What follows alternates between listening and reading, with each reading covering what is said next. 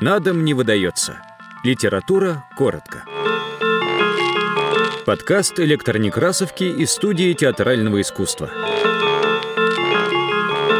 Иван Слонов. Фрагмент книги из жизни торговой Москвы. Читает Игорь Лизингевич, актер студии театрального искусства.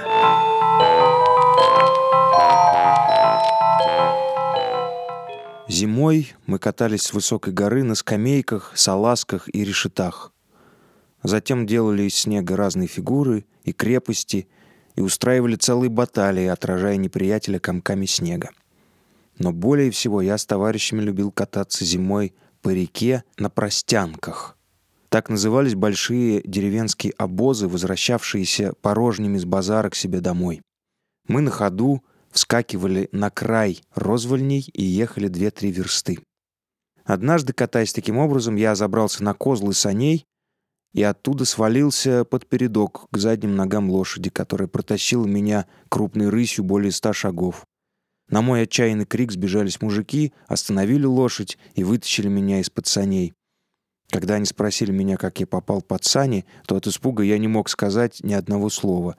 Я был бледен, как снег, меня трясло, как в лихорадке. К моему счастью, дорога на льду была без ухабов, ровная и гладкая. Только благодаря этому я остался цел и невредим. С тех пор я уже более на простянках не катался.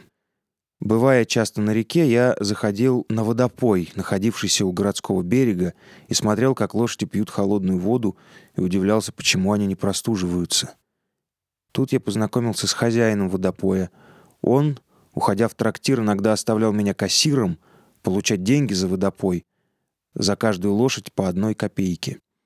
И когда хозяин возвращался, я отдавал ему свою выручку, за что он награждал меня одной, а иногда и двумя копейками. Каждый день утром на водопой приходил кулик с ружьем. Так звали отставного солдата, который убивал здесь множество голубей, прилетавших большими стаями пить воду. Собирал их в большой мешок и носил куда-то продавать. К хозяину водопоя иногда приходил юродивый Данилушка, человек лет сорока, сутуловатый, с добрым, всегда улыбающимся лицом. Он летом и зимой, не исключая и трескучих морозов, всегда ходил босой и с непокрытой головой в одной рубахе и штанах. За пазухой он постоянно носил много медных денег, которые собирал на построении церквей.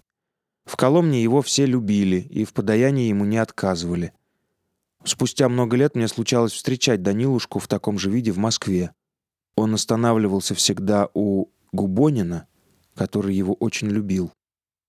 Затем мы с товарищами, по примеру взрослых людей, иногда устраивали кулачный бой с учениками духовного училища. Последних всегда было больше, и нам порядком от них доставалось. В 70-х годах кулачные бои в Коломне были в большой моде.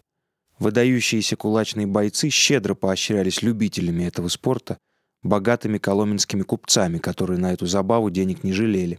Купцы нередко привозили и свои семьи любоваться кулачными боями. При этом следует отметить, что коломенские купчихи отличались необычайной полнотой, их мужья гордились этим качеством своих дебелых супруг. Каждое воскресенье на льду Москвы-реки устраивался большой кулачный бой. Сначала начинали драться мальчишки, затем подростки, и в заключении вступали в бой взрослые люди. Бой продолжался 2-3 часа и оканчивался вечером, когда становилось темно. С одной стороны дрались коломенцы, с другой — крестьяне из пригородных сел и деревень. Участвующих в бою было от двух до трех тысяч человек. Обе стороны назывались «стенками». Ими предводительствовали как с одной, так и с другой стороны выдающиеся бойцы. У коломенцев долгое время был в большом фаворе непобедимый кулачный боец, кузнец Трушка. Этот человек был несколько выше среднего роста, коренастый, с громадной головой, плотно сидевший на широких плечах. На одну ногу немного прихрамывал. Трушка имел силу колоссальную. Когда он участвовал в бою, победа была всегда на стороне коломенцев. Кулачные бои сопровождались страшным шумом и громким криком нескольких тысяч людей. Этот шум было слышно даже в городе. Но когда одна из стенок дрогнет и одолеваемая противником покажет тыл — в этот момент рев толпы был ужасен. Это было нечто стихийное. Страсти разгорались, Люди становились зверями, ломали друг другу ребра, руки, ноги и разбивали лица в кровь. После каждого боя на льду реки и на лугу подбирали несколько изуродованных людей. Бывали случаи, когда среди них находили убитых. И ничего. Все благополучно сходило с рук, и в следующее воскресенье опять устраивался такой же бой. Любоваться боями собиралось множество городских жителей, которыми был усеян высокий гористый берег реки. На другом отлогом берегу расстилался на большом пространстве Бобреневский луг, а вдали, на фоне усыпанного инием березового леса, рельефно обрисовывалось большое село Бобренево с высокой красной колокольней и несколькими церквами Бобреневского мужского монастыря. Луговой берег Москвы-реки с его обширным горизонтом представлял красивый ландшафт. Но когда этот ландшафт оживлялся рассыпавшимися по лугу на большом пространстве несколькими тысячами бойцов, то получалась картина поразительно красивая и грандиозная. По окончанию боя купцы угощали главных бойцов водкой, затем ехали с ними кутить к цыганам и в Ямскую слободку.